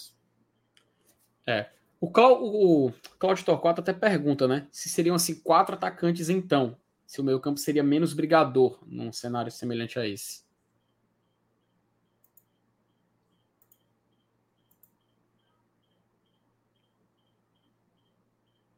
Não, quatro atacantes não, é o que eu tô falando. O Pedro Rocha não estaria aí. O Pedro Rocha não Uhum. estaria aí. Ou o Pikachu. Ou o Pikachu. Acho Tanto que que, eu falei, pode. o Galhardo não ocupa a faixa de campo do Poquetino. O Poquetino precisa estar presente. O Uhum. Poquetino precisa estar presente. Se tornou uma prioridade, né? momento- Aí foi uma confusão que o Campinho colocou. Eu acho que o que a gente. E daí, inclusive, a necessidade da gente trabalhar muito mais em cima de uma, de uma hierarquia técnica do que propriamente de uma formação. Porque dá para a gente fazer muitas composições aí e variações, inclusive. O Voivoda ele pode começar um jogo com Pedro Rocha, Luceiro e Iago Pikachu, e em um dado momento meter o Galhardo no lugar do Pedro Rocha para o Galhardo servir desse falso 9, dando, dando assistência para o Luceiro como referência. Então, tudo isso é muito fluido. São coisas que podem variar de acordo com a circunstância do jogo. Entende? Uhum. É... Até porque é uma característica daí, dele. né? daí eu, eu não gosto muito dessa coisa de, de desenhar desse jeito, entendeu? Só o ataque. Então acho que isso aí já, já deixa uma porta aberta para a gente já de fato entrar no campinho, né? Eu acho que já montando então para o jogo de amanhã contra o Atlético, a gente já pode meio que ter uma base do que pode ser daqui para frente. Né? Não sei se seria um exercício para esse momento agora, mas inclusive fica aqui já a pergunta. Já quer ir direto para o campinho?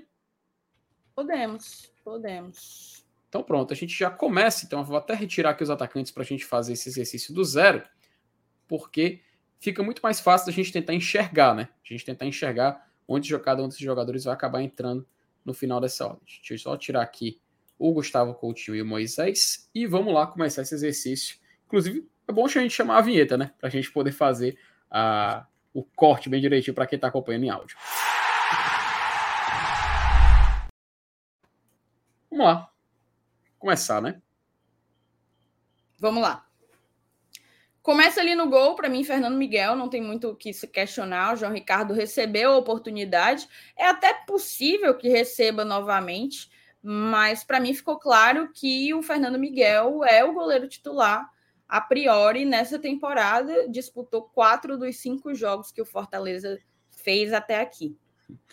Teve uma pergunta, Thaís, eu não, lembro, não sei se foi no nosso grupo de apoiadores, né? De alguém perguntou, com aquele história que o Luan Poli acabou soltando, assim, o Luan Poli vai jogar alguma vez? alguém perguntou, não, não, sei, não sei se foi no grupo do GT, mas alguém já assim, já tem alguns questionamentos que a gente pode ver que vem surgindo da torcida.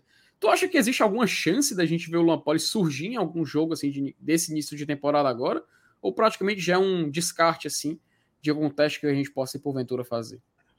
Só um minuto antes de falar do Luan Poli, o Pedro Brasil ele trouxe uma informação que é real. O, o João Ricardo, nem que a gente quisesse, né? O João Ricardo ele tá lesionado, é uma lesão, salvo engano, no adutor da coxa. Então, nem, nem vai estar, na verdade, disponível para a disputa. Vai, portanto, o Luan Poli, né? É, será que o Voivoda pretende dar ao Luan Poli a oportunidade de jogar como deu ao João Ricardo? Não, me, não, não seria uma surpresa para mim, tá? Não seria uma surpresa. Querendo ou não, é, o Luan Poli ele é um dos poucos que não foi testado ainda. Mas respondendo diretamente à tua pergunta, para depois você é, você acabar também também opinando sobre, cara, o Luan ele foi contratado no é, é tudo muito estranho na conversa do Luan, né? Assim, tudo que envolve a situação do Luan Poli no Fortaleza é um pouco é um pouco esquisita, porque ele veio numa circunstância em que a gente estava com um Fernando Miguel lesionado, o Marcelo Boeck não passava por um bom momento, é... e o Max Wallace estava de saída. Então, o clube precisou buscar no mercado imediatamente um goleiro que pudesse chegar, né? O Luan chegou, mas o Fernando Miguel se recuperou, voltou a ser relacionado, e daí o Luan não mais recebeu oportunidade, sequer era relacionado, né? E existia uma, uma versão de que não, ele está sendo preparado para jogar no que vem. Isso não existe, tá? Isso não existe você deixar um jogador parado porque você está preparando ele para ele jogar no ano seguinte. É, até porque ele não estava lesionado, ele não estava nada, ele era um jogador normal que treinava todos os dias, mas que não era relacionado, como outros, como era o caso de outros, certo? Então, é... hum... me desconcentrei. Então, eu acho muito esquisito. Acho muito esquisito. Faria sentido se o Voivoda desse a oportunidade para o Luan Poli, como deu para o João Ricardo. Mas se isso não acontecer, para mim já é uma mensagem claríssima, né? Se, se já não, se ainda não tiver ficado claro, é, não aproveitar para testar o Luan Poli nesses primeiros jogos da temporada, é, conclui aí, termina de, de deixar claro que o Voivoda não conta não conta com ele. Fica, portanto, a expectativa de quem de quando e se o Luan vai, vai receber a oportunidade. Eu queria ouvir a tua opinião, ô Felipe. Mas, mas o pior é que é verdade, né, Thaís? Porque a gente fica justamente nesse pensamento, né? Será que vai ter uma oportunidade ainda? Será que ele vai ser pelo menos testado, né?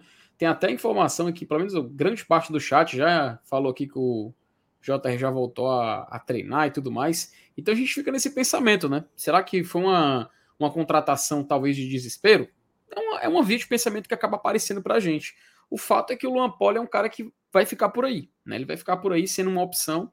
A gente sabe que ele é um cara que tem experiência em, em seriados em seriado de Campeonato Brasileiro, fez aquela Série A de 2020, né? Aquela Série A que foi até 2021 pelo esporte, depois acabou perdendo espaço e desde então tá só aí aguardando oportunidade. Até no Atlético Goianiense também ele não teve muito tempo. Então a gente fica nessa nessa incerteza, né? Acho que não tem outra palavra melhor, nessa incerteza de saber se ele vai ou se ele não vai. O fato é, a partir do momento que o João Ricardo voltar e estiver 100% disponível, a gente vai ver ele perdendo espaço novamente. Vai ficar ali sendo o terceiro goleiro, e aí é só mesmo numa eventual lesão ou numa indisponibilidade de algum outro goleiro do Fortaleza, né? Perfeito. Vamos seguir então aí no campinho. Faz aí a linha defensiva. Uh, vamos lá, né? Vamos falar aqui rapidinho da, da defesa do Fortaleza, né?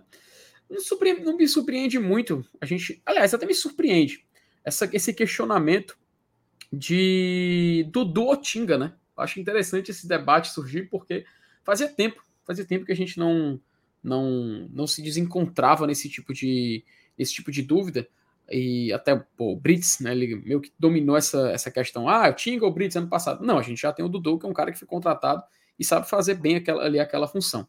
E aí eu te pergunto, né? Aí pergunto inclusive ao chat, gostaria também de saber a opinião da galera que está acompanhando. Se no momento atual vale a pena a gente seguir com essa com essa essa, essa posição investindo num, num jogador que foi contratado e que aparentemente pode entregar muito no futuro. O Tinga ele dá aquela segurança, né? Ele dá aquela segurança defensiva e de liderança. É um cara que já está é, já tá assimilado, é um cara que já conhece muito bem a forma do Voivoda de jogar desde 2021. Então, eu acredito que seria bom assim a gente ir no seguro, né? E na aposta segura, principalmente porque se a gente precisar de forma mudar a formação durante o jogo, a gente sabe que o Tinga pode muito bem fazer essa outra posição. Gostaria também de ver a opinião do chat e ver o que tu tem a dizer também, Thaís, sobre essa, essa questão da lateral direita, né? Cara, eu acho que a gente conseguiu qualificar a posição. É, saiu o Landazuri, veio o Dudu, um cara que já se mostrou muito promissor. É, mas eu não acho que o Dudu mostrou o suficiente para que, que a gente já desbanque o Tinga como titular desse time, sabe? Eu ainda colocaria o Tinga como titular. É, então acho que a gente vai poder manter, vou puxar aqui o Tinga para essa posição de lateral, e assim a gente passa para montar a, o restante da linha defensiva, né? Nessa questão dos, dos zagueiros, né? É, infelizmente a gente sabe que essa. Inclusive, Thaís, vou te, vou te perguntar, tô por fora. O Brits, ele tem já condição? Tem previsão de quando ele pode voltar? É, então, Felipe, o protocolo de concussão ele já passou, né? Ele já voltou a treinar é, no final de semana, no após né, o jogo, na verdade. Então, eu acredito que ele vai ser relacionado sim. Não, não tem nada. A não ser que, que ele tenha alguma complicação. Mas se tiver sido cumprido tão somente o protocolo, é, ele está apto a, a jogar amanhã. Interessante. Assim, será que seria seria seguro? Não, acho que se liberou, ele já pode jogar o, o jogo por inteiro, né? Porque para mim eu queria muito ver o Brits jogando, tá? Queria muito ver ele voltando a ter a oportunidade, ele poder apresentar seu futebol ali. Por mim, eu colocaria o Brits. Não sei se se você concorda, não sei se o chat chega nessa linha de pensamento, mas por mim era Brits mais outro ali na defesa. Cara, eu acredito que, dadas as circunstâncias, eu eu não iria de Brits, tá? É, para mim, o Brits, para mim, a nossa zaga é Benevenuto e Brits, tá? Para mim é essa a zaga mas eu não acredito na. na... Eu desconfio que o Brits não vai voltar a titular. Não sei se o Voivoda vai ter um excesso de zelo com o jogador. É, então seria o Ceballos ou Benê, ou mesmo Tite e Benevenuto. Uhum. A gente. Vamos... O Tite, inclusive, que tem jogado bem, tá? Esses últimos jogos, é, as oportunidades em que ele entrou, é, ele tem jogado bem. Então eu acredito, eu, eu apostaria num, numa dupla Brits e, e Benevenuto. É, tem até um detalhe que o Lucas falou que eu passei a pensar um pouco, né? Será que essa, essa sequência Clássico Rei, jogo contra o Bahia, depois na outra semana tem na Libertadores, Será que ele já começa a rodar o elenco para preparar o time para essa oportunidade? Acho que é uma boa, uma boa, um bom tempero para a gente botar nessa questão, né? Fato é, acho que é aquela ele... coisa, né? Poupar para o clássico, mas já há nível de desgaste a esse ponto? Talvez assim, para prevenir de alguma lesão, né? Afinal, algo que acabou acontecendo nesses últimos jogos assustou bastante a gente torcida, né? O fato é, tem esse jogo contra o Atlético Cearense amanhã. No sábado a gente enfrenta o ABC lá no Frasqueirão, jogo que promete ser muito complicado. Depois tem o Clássico Rei no dia 7, jogo contra o Bahia no dia 14. Dia 17 a gente vem para Fortaleza para jogar com o CSA e aí logo no dia 23 já temos Libertadores contra o Maldonado.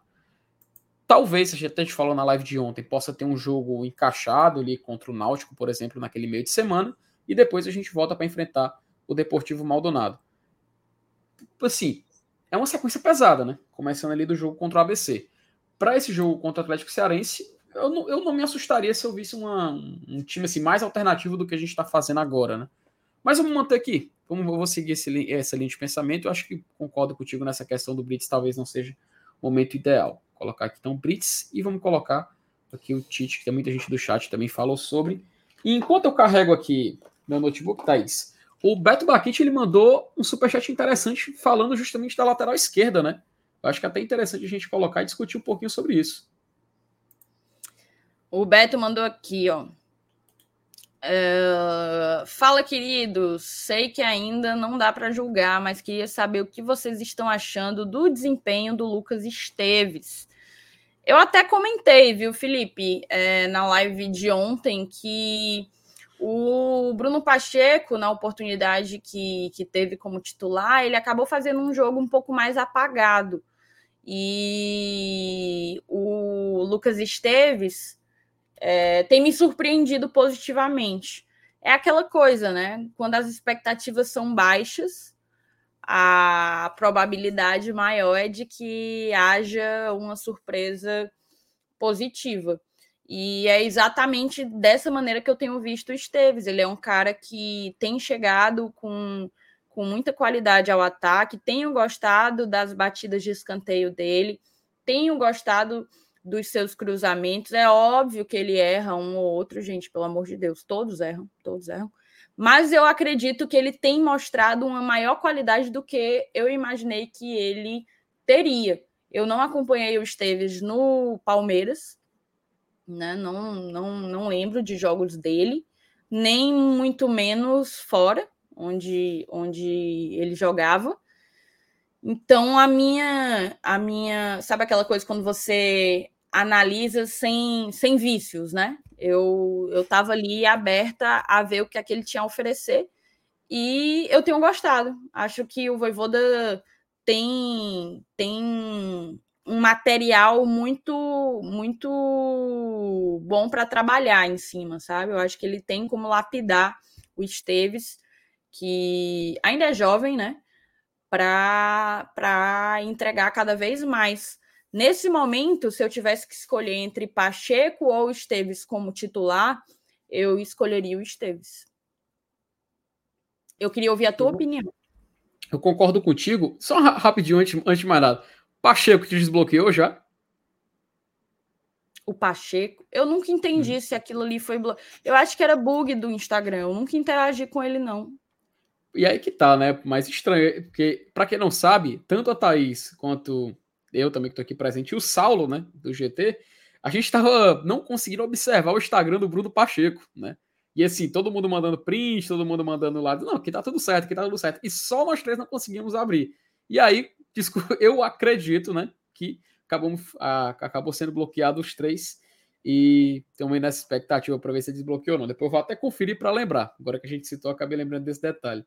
Mas eu vou ser bem sincero, Thaís. Vou pedir para o Renan Maranguape descolar esse desbloqueio aí. esse, esse bloqueio em massa, né? Mas assim, eu, uhum. eu concordo contigo nesse fato, porque realmente, assim, me passa a sensação de que o, Luca, o, o Lucas ele pode meio que se adequar melhor no que a gente imagina nessa transição entre um, um 4-3-3 com um 3-5-2, né? Porque o, o Lucas Esteves, ele até assim, até como você falou, eu concordo, eu também não acompanhava ele no, tanto no Palmeiras quanto ele foi para a MLS. Mas a gente estudou um pouco mais sobre o atleta e entendeu que ele possui alguns atributos que, comparando hoje, é, é, é, é diferente na comparação com o Bruno Pacheco. No, ele tem uma questão de drible rápido, ele tem uma questão de lançamentos que ele faz até mais do que o Pacheco nessa comparação. E nisso talvez possa ser útil em algum momento em que o Fortaleza mude de formação durante o jogo, que é algo que a gente está observando, que é algo que está acontecendo nesses jogos de início de temporada. No momento, eu também sou mais time Lucas do que time Bruno. Mas tudo pode mudar. A gente não, sabe que o Bruno é jogada mais experiente. Claro, tá? Não hum. desqualificando o Bruno, tá? Não, longe eu disso. Sempre longe admirei, disso. eu sempre admirei. O Bruno sempre foi aquela brincadeira que sempre rola, né? Se você tivesse que trazer um jogador do Ceará, quem seria? O Bruno sempre esteve na minha lista. E eu acho que a amostra que a gente tem para avaliar ainda é muito pequena mas é, a gente está debatendo aqui em cima de primeiras impressões. E uhum. falando daquela coisa de expectativa, expectativa é um, é um nojo, né? É, eu falei que expectativas baixas tendem a, a atrair é, surpresas positivas. Expectativas altas tendem a aumentar o grau de, de exigência, né? Então, a minha expectativa em cima do Pacheco é alta. É, e eu acredito que ele tem potencial para entregar. Até porque é um jogador acostumado. Até porque é um jogador acostumado com a primeira divisão, né? Uma, algo que o Lucas Esteves ainda precisa maturar, até por conta da idade e da experiência. Mas, para o jogo de amanhã, a gente coloca aqui Lucas Esteves, então, só para saber, para tirar qualquer tipo de dúvida. É... vai, um vai de Esteves. Vai de Esteves. Baixar, baixar aqui um pouco mais aqui. E vamos agora para a meiuca, né? Meio do Fortaleza nesse jogo. É, um, assim, essa questão do calendário, até coloquei ali para a gente poder lembrar um pouco, né? Que depois desse jogo contra o Atlético Cearense, a gente tem meio que essa mini maratona, né? Que junta jogo com a ABC fora, Clássico Rei, jogo contra o Bahia e os jogos da Libertadores. Lembrando que tem um jogo do, contra o CSA nesse meio tempo também. A gente já tem que começar a enxergar um time, não diria o time titular, né? Mas o time ideal, né? Os 11 ideais para o Fortaleza. Gente, é claro, o Voivo dele já deu até uma entrevista, né? Ele falou que ele não enxerga 11 ideais, ele falou isso no coletivo, ele enxerga pelo menos uns 18 jogadores dele que se encaixam nesse padrão. Mas se a gente vai fazer um meio assim, um meio ideal, eu não consigo enxergar o Lucas Sacha fora. Acredito que o Lucas Sacha ele é quase que uma unanimidade. Não, não, inclusive, queria saber um pouco da sua opinião, se o chat Não, eu sou de... fã declarado do Sacha. Para mim, ele é titular absoluto. Um dos poucos titulares absolutos desse time.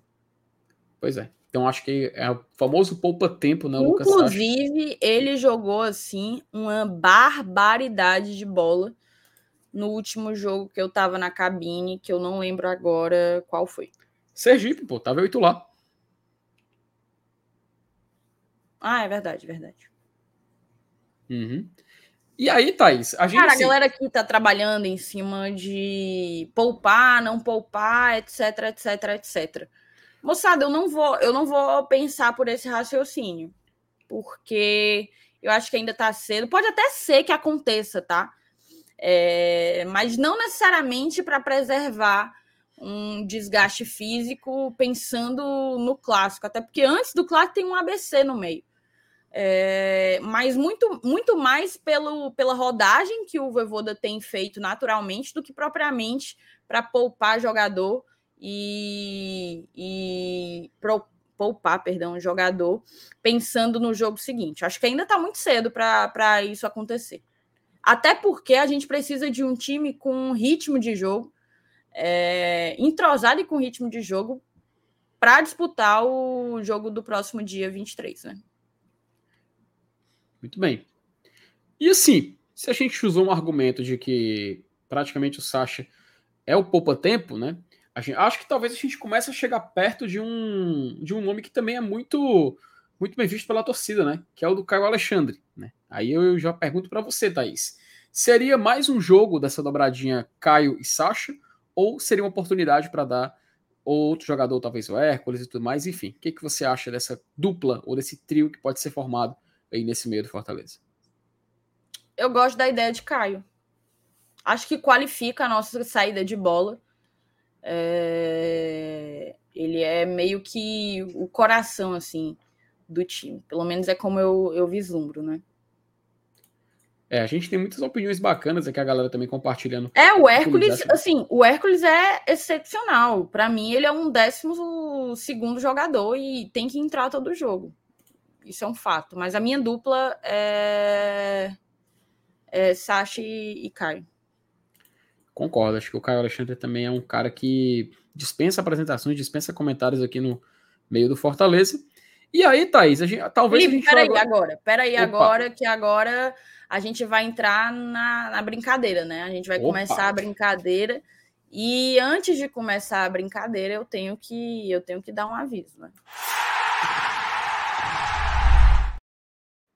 Felipe, então, eu não sei se você está sabendo, mas a Golcase segue como uma grande parceira aqui do Glória e Tradição e está com uma super promoção para o mês de fevereiro.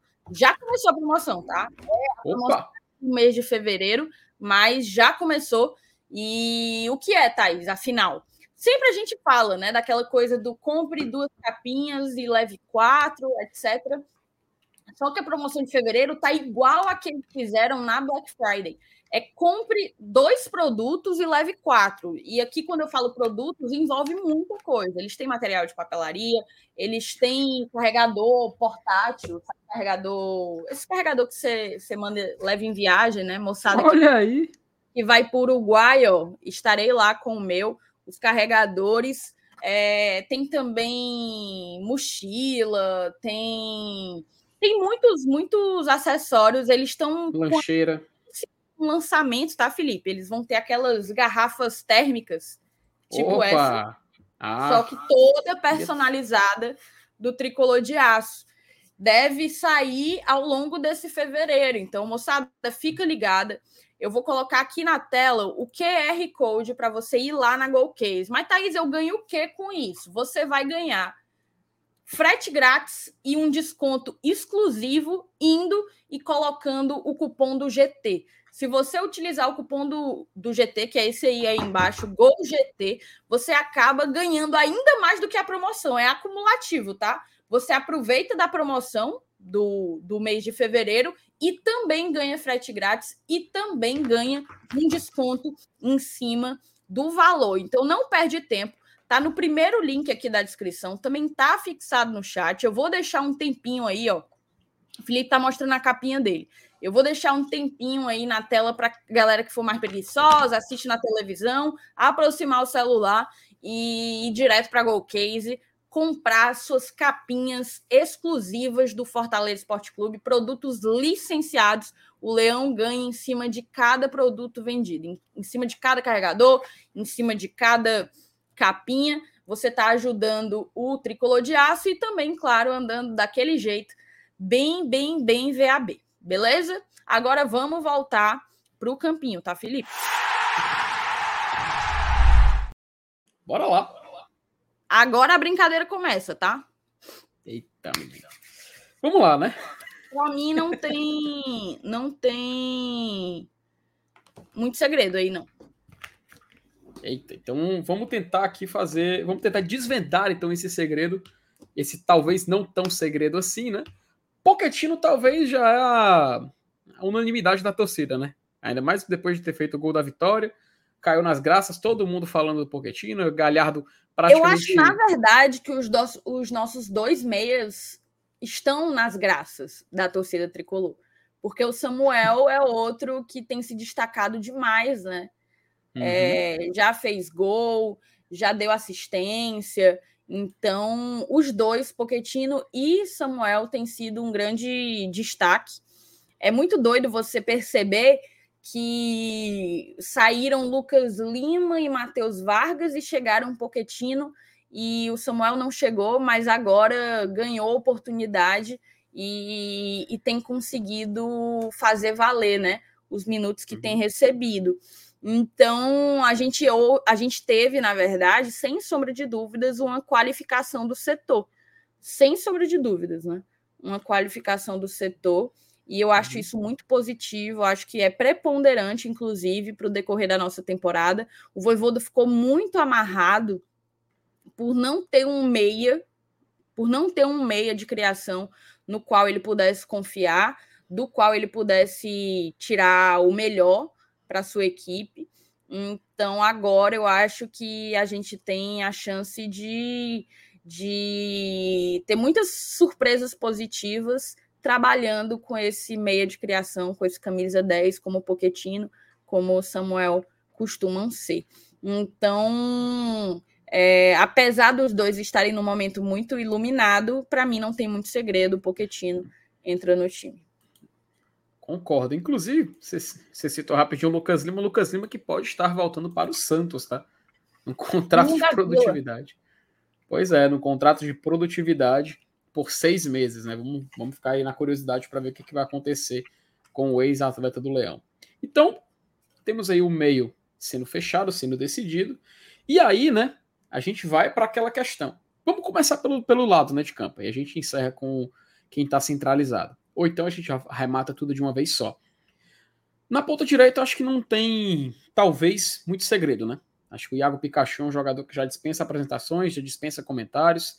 É claro, essa questão da galera tá pegando no pé dele pela falta de pontaria, né? Vou até colocar ele um pouco mais aqui recuado para não atrapalhar ali a QR Code.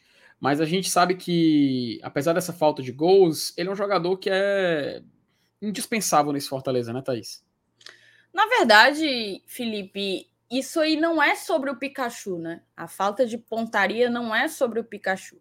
A falta de pontaria é sobre o ataque do Fortaleza, que tem generalizadamente é, perdido muitas oportunidades.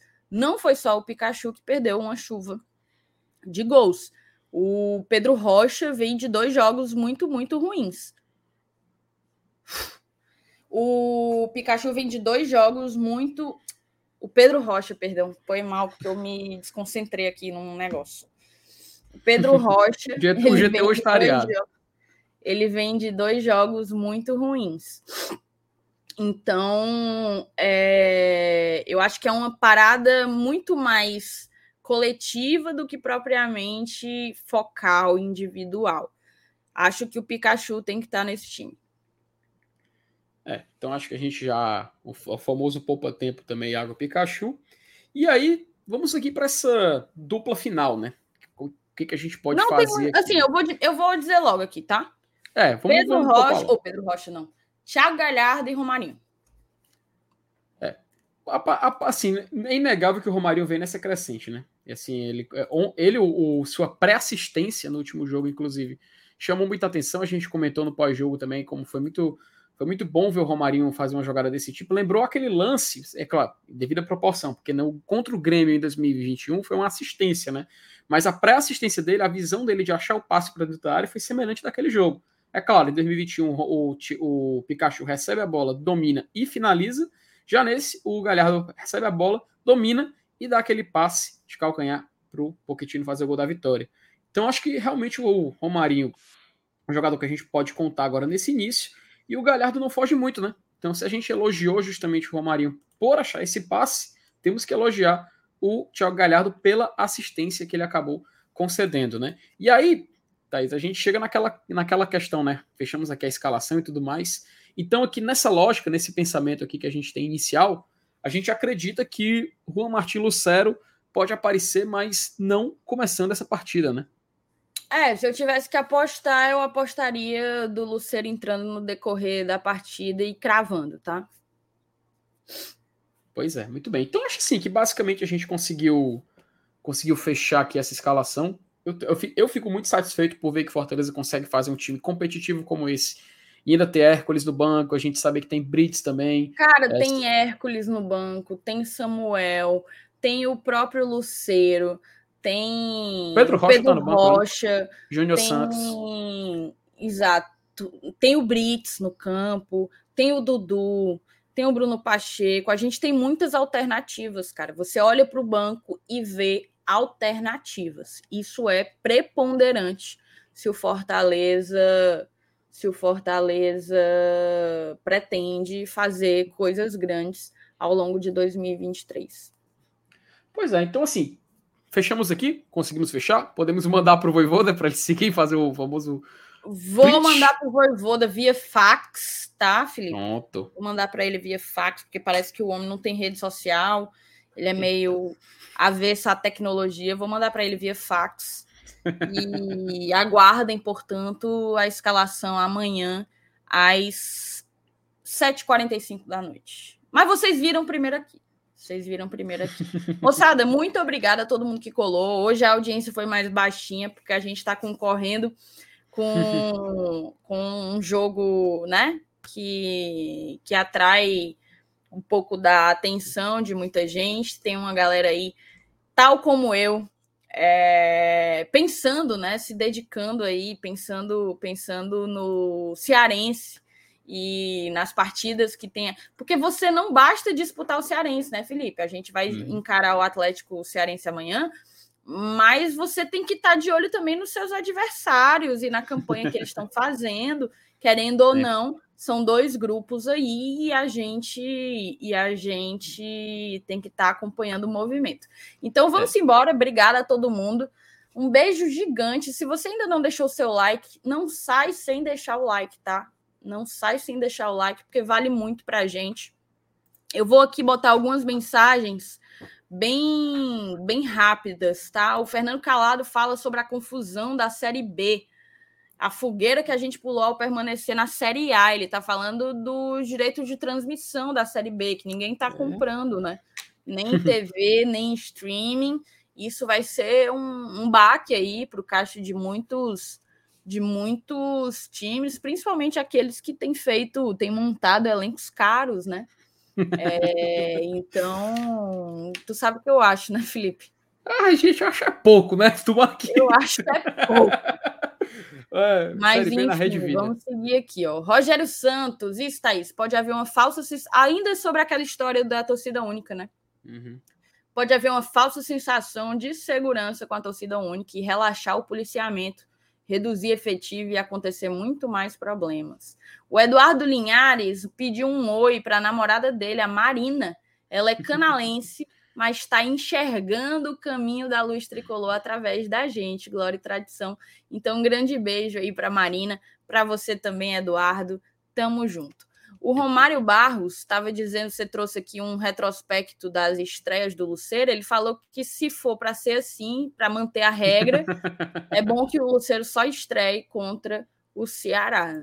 O Paulo Cassiano coloca aqui: o Tite tem uma saída de bola muito boa. Foda que todas as bolas que ele vai tentar roubar, ele faz falta. Não tem uma que ele tire sem falta. O bom é as saídas de bola. Opinião aí do Paulo Cassiano, valeu.